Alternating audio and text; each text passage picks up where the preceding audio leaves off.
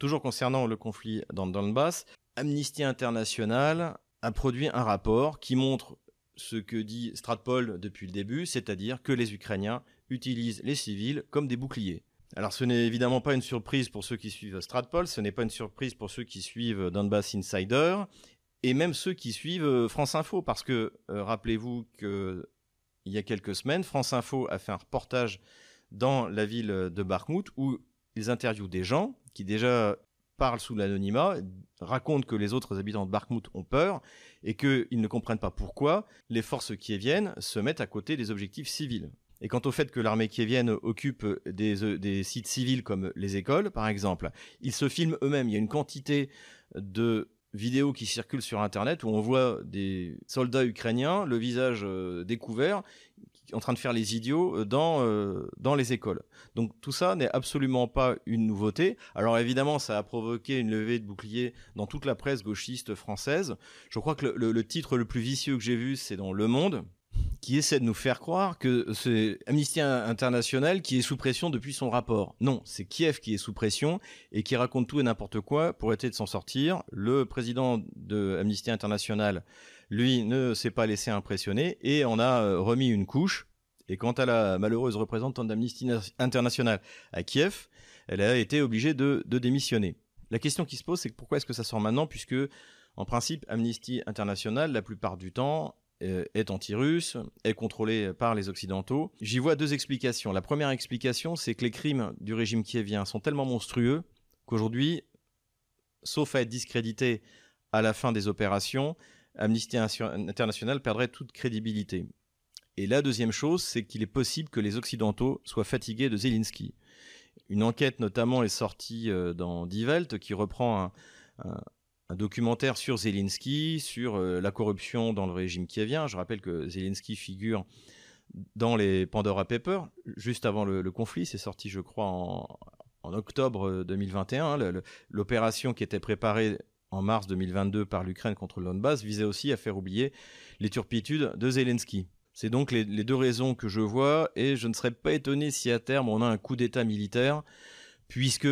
précisément, et ça on en parle également dans les, dans les réseaux sociaux ukrainiens, il y a une opposition de plus en plus forte entre l'état-major ukrainien qui ne veut pas de cette offensive dans la région de Kherson qui pourrait très mal se terminer, et Zelensky qui lui a besoin absolument d'une victoire un peu significative pour ses sponsors occidentaux qui vont arrêter de le financer et de lui donner des armes s'il voit qu'il n'a aucune chance de gagner, et vis-à-vis de sa population. Donc voilà, sujet euh, extrêmement important à suivre. Avant de passer à cette carte militaire, le ou plutôt les gamelins du jour, j'ai été obligé de remettre Pierre Servent. Alors s'il continue à sortir des énormités toutes les semaines, je vais le mettre hors concours parce que sinon les autres n'ont plus, absolument plus aucune chance. Il a fait une sortie incroyable sur L C I où il a dénoncé le côté euh, machiste de Poutine, euh, qui n'est pas féministe parce qu'il a été formé au K G B. Et donc il a dénoncé au passage le patriarcat russe. Donc là, là, je dois dire que les mots me manquent face à une idiotie pareille. Alors pour ce qui est de la formation de Vladimir Poutine, d'où il vient, je vous recommande le livre Vladimir Bonaparte Poutine de mon ami Yannick Jaffré. Et pour la partie sur le rôle de la femme, euh, le livre qui vient de sortir, euh, Paris-Moscou, allez simple contre le, le féminisme, hein, huit mars, où il explique justement la place de la femme russe dans la société russe, notamment que les, les, les femmes russes ne souhaitent pas l'égalité homme-femme parce qu'elles se considèrent supérieures aux hommes. Il n'y a pas ce complexe pour des tas de, de, de raisons, notamment parce que ça fait un siècle qu'elles ont le droit de vote, alors que la gauche bourgeoise s'est opposée au droit de vote des femmes jusqu'en dix-neuf cent quarante-cinq. Je, j'en ai parlé également dans mon livre, hein, la, la gauche française et les femmes. Et aussi un autre thème qui est euh, important, c'est que ce que redoute la femme russe, c'est plutôt l'absence d'hommes que le, le poids trop important de l'homme. Voilà, ce, que, ce, que, ce qu'une femme russe attend de, de, de son mari euh, ou de son amant, c'est qu'il soit viril et qu'il, et qu'il fasse euh, son boulot d'homme. Et euh, d'ailleurs, par hasard, je suis tombé hier sur euh, cette interview d'un volontaire de la République populaire de Donetsk qui explique justement sa relation avec sa femme, et je trouve que ça, ça traduit bien cette mentalité de, de la femme russe que, que d'ailleurs j'apprécie particulièrement. Ah, двое детей, Все здесь, в Донецке, никто не уехал. Жена, ну, не захотела никто уезжать. Жена сказала, я буду рядом, даже если весь мир будет против тебя, я буду стоять сзади и тихо подавать патроны. Voilà. On en a des comme ça aussi hein, chez nous euh, en France, j'en connais, mais malheureusement le féminisme a fait qu'il y en a de moins en moins. L'autre gamelin, c'est le général Richou, toujours sur L C I. Alors L C I, je crois que c'est en train de devenir pire que B F M T V du point de vue de la, la propagande la plus lourdingue, pro-ukrainienne et anti-russe sur ce qui se passe euh, sur l'opération spéciale. Donc, donc le thème était que la Russie est en train de russifier de force les régions du sud de l'Ukraine dont elle a pris euh, possession au mois de mars. Et donc le, la théorie du génial général Richou, c'est que euh, même si la Russie russifie de force euh, la région, il faudra plusieurs générations pour que ça fonctionne. Alors c'est exactement l'inverse qui se passe, euh, mon général. Tout d'abord, un petit cours de géographie. Les terres qui correspondent à la Crimée ou au sud de l'Ukraine, donc la région de Kherson et Zaporijjia, n'ont jamais fait partie de la Rousse de Kiev, pour commencer. Donc ce sont des terres qui ont été prises au Khanat de Crimée, donc, qui était une partie de, de l'Empire ottoman, au dix-huitième siècle, par la Grande Catherine.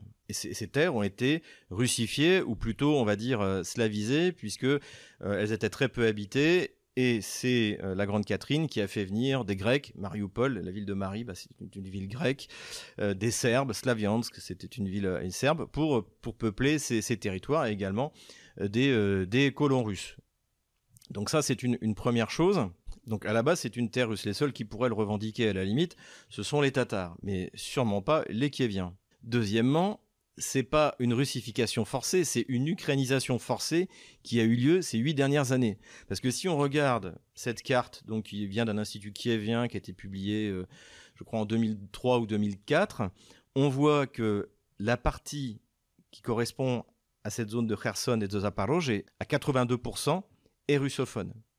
Donc là-bas, c'est, ce sont des Russes en fait. Et donc ça ne prendra pas des générations à la Russie pour russifier ces populations puisqu'ils sont déjà russes.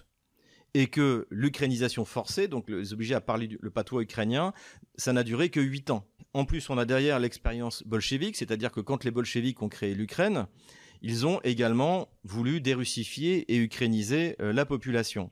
Et ça a duré, donc ça a commencé en dix-neuf cent vingt et un à dix-neuf cent vingt-deux, et ça a duré jusqu'en dix-neuf cent trente et un à dix-neuf cent trente-deux. Donc pendant dix ans, ça a été un véritable enfer pour les Russes et les russophones qui habitaient sur ces, sur ces territoires. Mais dès que l'ukrainien n'a plus été obligatoire, les gens se sont remis à parler russe immédiatement. Parce que c'était la langue de leurs parents, de leurs grands-parents et de leurs ancêtres. Et c'est exactement ce à quoi on va assister, auquel on assiste déjà dans la région de Kherson, dans la région de Zaporijjia, dans la région de Kharkov et dans la région d'Odessa d'ici quelques mois. Voilà, donc vous avez de la chance. Deux gamelins pour le prix d'un, un gamelin pathos, un gamelin géographique et historique. Et passons maintenant à la carte militaire. Et nous revoilà sur la carte militaire. L'île du Serpent est toujours inhabitée. Et commençons par le front sud, le front de Nikolaïev. Kiev a annoncé que désormais cinquante-trois villages avaient été libérés, entre guillemets, par euh, l'armée kievienne. C'est une augmentation euh, par rapport à la dernière fois, puisqu'ils avaient déclaré quarante-quatre. Donc on ne sait pas exactement ce que c'est que ces neuf villages. Et d'ailleurs, on ne sait toujours pas le nom des quarante-quatre premiers villages, hein, c'est ce qu'a dit un des analystes russes euh, les plus compétents que je suis, Iouri Podoliaka. Il est prêt à faire un commentaire sur les euh, cinquante-trois villages libérés par l'armée kievienne dès qu'il en connaîtra le nom. Donc évidemment, tout ça, c'est, c'est du bobard euh, kievien. Il n'y a toujours pas d'offensive kievienne en vue. Il y a eu une tentative au même endroit que d'habitude, dans la région de Davidov Brod, ici, du côté d'Andriivka.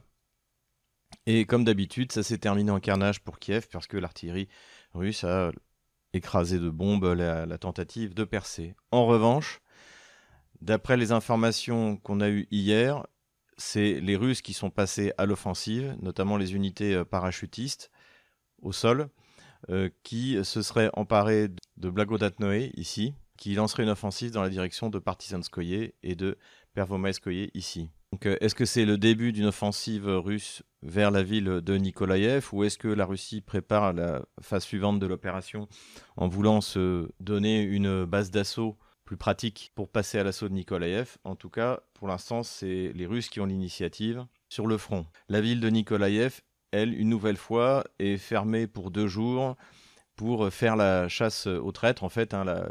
faut bien comprendre que la majorité de la population de Nikolaïev attend avec impatience l'arrivée des troupes russes. Et donc, beaucoup de renseignements sont donnés aux troupes russes par la population, puisque Kiev cache ses armes à l'intérieur de la ville, pour pouvoir accuser la Russie de crimes de guerre lorsque la Russie bombarde les entrepôts qui peuvent être à côté ou à la place des objectifs civils. Je vous renvoie au rapport d'Amnesty International.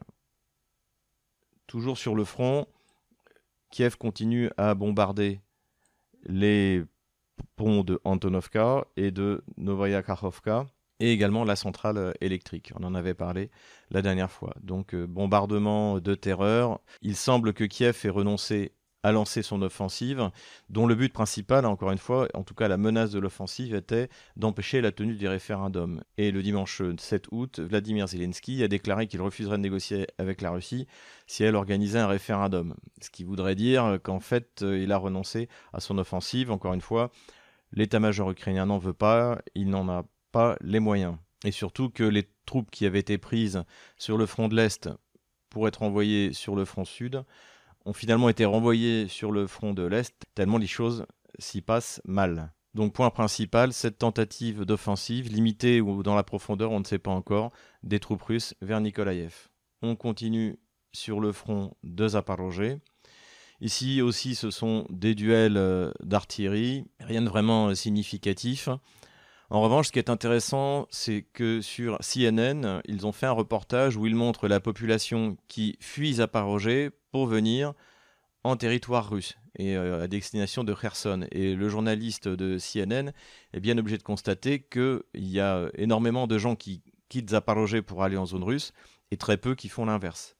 Donc là aussi, ça dément toute la désinformation qu'on peut entendre sur les chaînes de télé occidentales en général et françaises en particulier, que ce sont les Russes qui enferment et enlèvent les populations. Non, les habitants de Zaporijjia savent qu'ils seront mieux traités et plus en sécurité dans la partie russe, que les jeunes hommes et les pères de famille, et même maintenant les personnes âgées, ne seront pas mobilisés dans les unités territoriales, et qu'ils pourront recevoir le passeport russe avec ben, tous les privilèges euh, d'aide sociale euh, qui y sont liés. Je terminerai par le front du Donbass, puisque c'est là que se passe l'essentiel des combats. Pour revenir un peu sur ce qui se passe du côté du front nord, au côté du, du front de Kharkov, ici, pas de changement sur la ligne de front, mais intensification des bombardements par l'artillerie russe.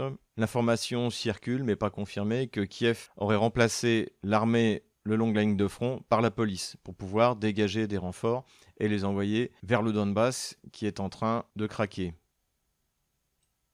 Les Russes ont tenté une offensive de Balaklea pour aller vers Goussarovka, ici, vraisemblablement dans le but de préparer la phase suivante, c'est-à-dire l'assaut sur Kharkov. Cette offensive n'a pas donné de résultat et a priori les unités russes sont retournées sur leur position initiale.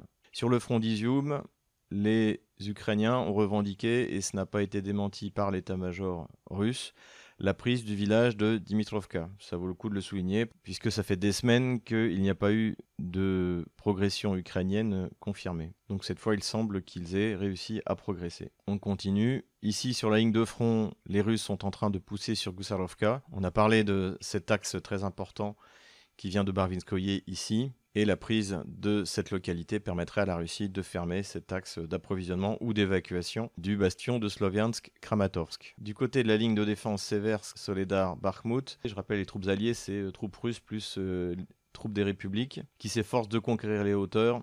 Seversk est en bas du mouvement de terrain, donc ça sert à rien de le prendre, ça reviendrait à se mettre sous les coups d'artillerie ukrainiens. Là où la progression a bien avancé côté russe, c'est dans le bastion Soledar-Artemiovsk ou Bakhmout, puisque les troupes alliées ont réussi à avancer et à prendre pied dans l'usine Knauf ici, et c'est là que se trouve le principal point d'appui des troupes ukrainiennes dans Soledar. Donc pour l'instant, l'offensive va bon train et les Russes progressent. Kiev y aurait envoyé des renforts. Les Russes ont également avancé dans le village de Bakhmoutskoye ici.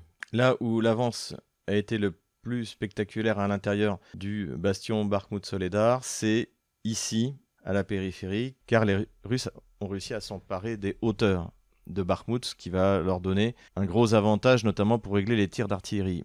En conséquence, les troupes ukrainiennes ont commencé à faire sauter tous les ponts à l'intérieur de la ville. Hein. Comme on le voit, c'est une ville avec beaucoup de, de petits cours d'eau qui passent entre les deux, donc ça va compliquer l'avancée des Russes. Mais là aussi, les troupes alliées ont bien progressé. Plus au sud, les forces alliées continuent leur progression. On se souvient qu'ici, elles ont pris la plus grosse centrale thermique d'Ukraine la dernière fois. Eh bien, la progression a continué. Le village de Verchino est quasiment pris, et les troupes russes continuent à pousser vers Zaitsevo et vers Kodema. Du côté de Gorlovka, de New York, pas de changement significatif. Les Russes ont pris pied à la périphérie d'Avdiivka, mais pour l'instant on n'avance pas plus, hein, parce que ici, comme je vous l'ai dit, c'est peut-être le bastion le mieux préparé de cette euh, ligne Maginot, qui a été constituée pendant ces huit dernières années, abris bétonnés, et cetera, et cetera. Sur Avdiivka, pas de progression. En revanche, sur euh, Pesky, et ça c'est sans doute le fait majeur de cette dernière semaine, c'est que la ville de Pesky a été prise, et d'ailleurs Denis Pouchkine, le chef de la République de Donetsk, s'est rendu sur place, et Pesky c'était vraiment la ligne Maginot, c'est-à-dire que là les Russes ont percé la ligne Maginot en utilisant massivement de, de, de l'artillerie. Et là, les témoignages de part et d'autre sont, sont assez intéressants. Témoignages côté ukrainien, lorsque la ville est tombée, qu'en vingt-quatre heures, les Russes ont tiré six mille quatre cents obus, qui correspond à la totalité de ce que tire l'armée ukrainienne en une journée sur tout le front. Et en fait, c'est venu à bout de ces énormes structures, qui sont les bunkers, en fait, des blocos, d'une solidité que les Ukrainiens pensaient sans doute à toute épreuve. Mais comme j'en parlais avec un spécialiste de l'artillerie, que je remercie d'ailleurs euh, Vladimir, qui m'expliquait qu'en fait, euh, l'artillerie, c'est une question de temps et de logistique, mais aucune fortification ne peut y résister. Ce qui fait que la ville de Pesky est tombée, des prisonniers ont été faits, et euh, quand on les voit, en fait, on voit très bien que c'est de la défense territoriale, c'est-à-dire que ce sont, ce sont de pauvres bougres. L'armée ukrainienne est vraiment en train de racler les fonds de tiroir, et a commis l'erreur de croire que cette ligne Maginot était inexpugnable, et donc visiblement a dégarni ce front-là, préparé son offensive imaginaire sur Kherson. Non seulement les Russes ont percé à Pesky, mais également ont achevé de prendre Staro-Mikhailovka et sont arrivés à la périphérie de Krasnoïe-Gorovka. Ils ont également progressé à l'intérieur d'un autre bastion qui est la ville de Marinka. Ça paraît pas grand-chose en distance, là on est à cinq kilomètres, mais en fait, c'est énorme, parce que derrière, même s'il y a une défense échelonnée dans la profondeur, ce ne sera pas du tout la même chose que ce qu'on a vu dans cette région-là. Et surtout, ça va permettre à l'armée russe de progresser vers Vodiane, Orlovka, et d'encercler Avdiivka, de d'empêcher les troupes, on parle de plusieurs milliers d'hommes, en défense à Avdiivka, d'être approvisionnées dans leur forteresse, et surtout de pouvoir l'évacuer. Donc là, on peut faire un petit Mariupol. Donc là, c'est vraiment extrêmement important ce qui s'est passé cette dernière semaine. Hein. Je rappelle, ligne jaune, c'est la ligne de la semaine dernière, ligne rouge c'est la ligne d'aujourd'hui. Même si cette progression ne paraît pas très impressionnante sur la carte, elle est en réalité, la ligne Maginot ukrainienne a été percée. Quelques mots rapidement sur la centrale nucléaire d'Energodar. Donc Energodar fait partie de la région de Zaporijjia qui a été prise quasiment immédiatement par, par l'armée russe. Donc la centrale nucléaire est entre les mains des Russes et l'armée ukrainienne bombarde cette centrale nucléaire en essayant de faire croire que ce sont les Russes qui le font. Pourquoi est-ce que l'armée ukrainienne bombarde? Donc je l'ai déjà dit, il y a une volonté de mobiliser au maximum les défenses antiaériennes russes, donc qui euh, sont mobilisées pour essayer d'intercepter les roquettes qui tombent sur la centrale nucléaire. Et c'est aussi la volonté de faire fuir la région de Kherson, en montrant qu'il peut très bien y avoir un accident nucléaire et que l'armée russe est incapable de, de protéger la zone. Alors évidemment, c'est pas très bon pour la communication kievienne, donc on entend des choses hallucinantes dans les médias occidentaux qui font mine de prendre en considération les accusations de Kiev que la Russie bombarderait une centrale où elle y a déployé ses propres troupes. D'ailleurs, je tiens à tirer mon chapeau au général Chauvency qui, sur une chaîne du régime d'Emmanuel Macron, a osé dire que, en gros, il ne croyait pas que les Russes tirent sur leurs propres euh, troupes et sur la centrale nucléaire qu'ils contrôlent. Donc il paraît évident que cet énorme bobard a du mal à passer. Et on ne comprend pas que l'Union européenne, que le régime socialiste français n'envoie pas un ultimatum à Zelensky pour que ces bombardements cessent. Et à la limite, on comprend que Washington ne le fasse pas, puisque s'il y a un accident nucléaire, ce ne sera pas sur le territoire américain. En tout cas, ce silence criminel démontre une fois de plus le fanatisme anti-russe des régimes de Bruxelles ou, ou, ou de Paris. Et ça démontre aussi quelque chose qu'on avait pu observer, c'est que les Kieviens considèrent que toutes les populations qui sont sur les territoires qui ont été pris par l'armée russe et qui n'ont pas fui ces territoires sont des ennemis. Et que donc on peut les bombarder, y compris euh, provoquer un incident nucléaire. Et c'est bien sûr lié au fait, à Kherson, à Zaporijjia, comme dans le Donbass, que les Kieviens savent qu'ils ne reviendront jamais sur ces territoires. Voilà où on en est au sept août deux mille vingt-deux. Donc, comme d'habitude, je vais effacer la ligne jaune du front de la semaine dernière. Voilà, selon mes informations, où en est la ligne de front. Voilà, j'espère que cette vidéo vous a plu. N'hésitez pas, encore une fois, à faire un don, à vous inscrire sur nos différents réseaux sociaux. Et je vous dis à la semaine prochaine.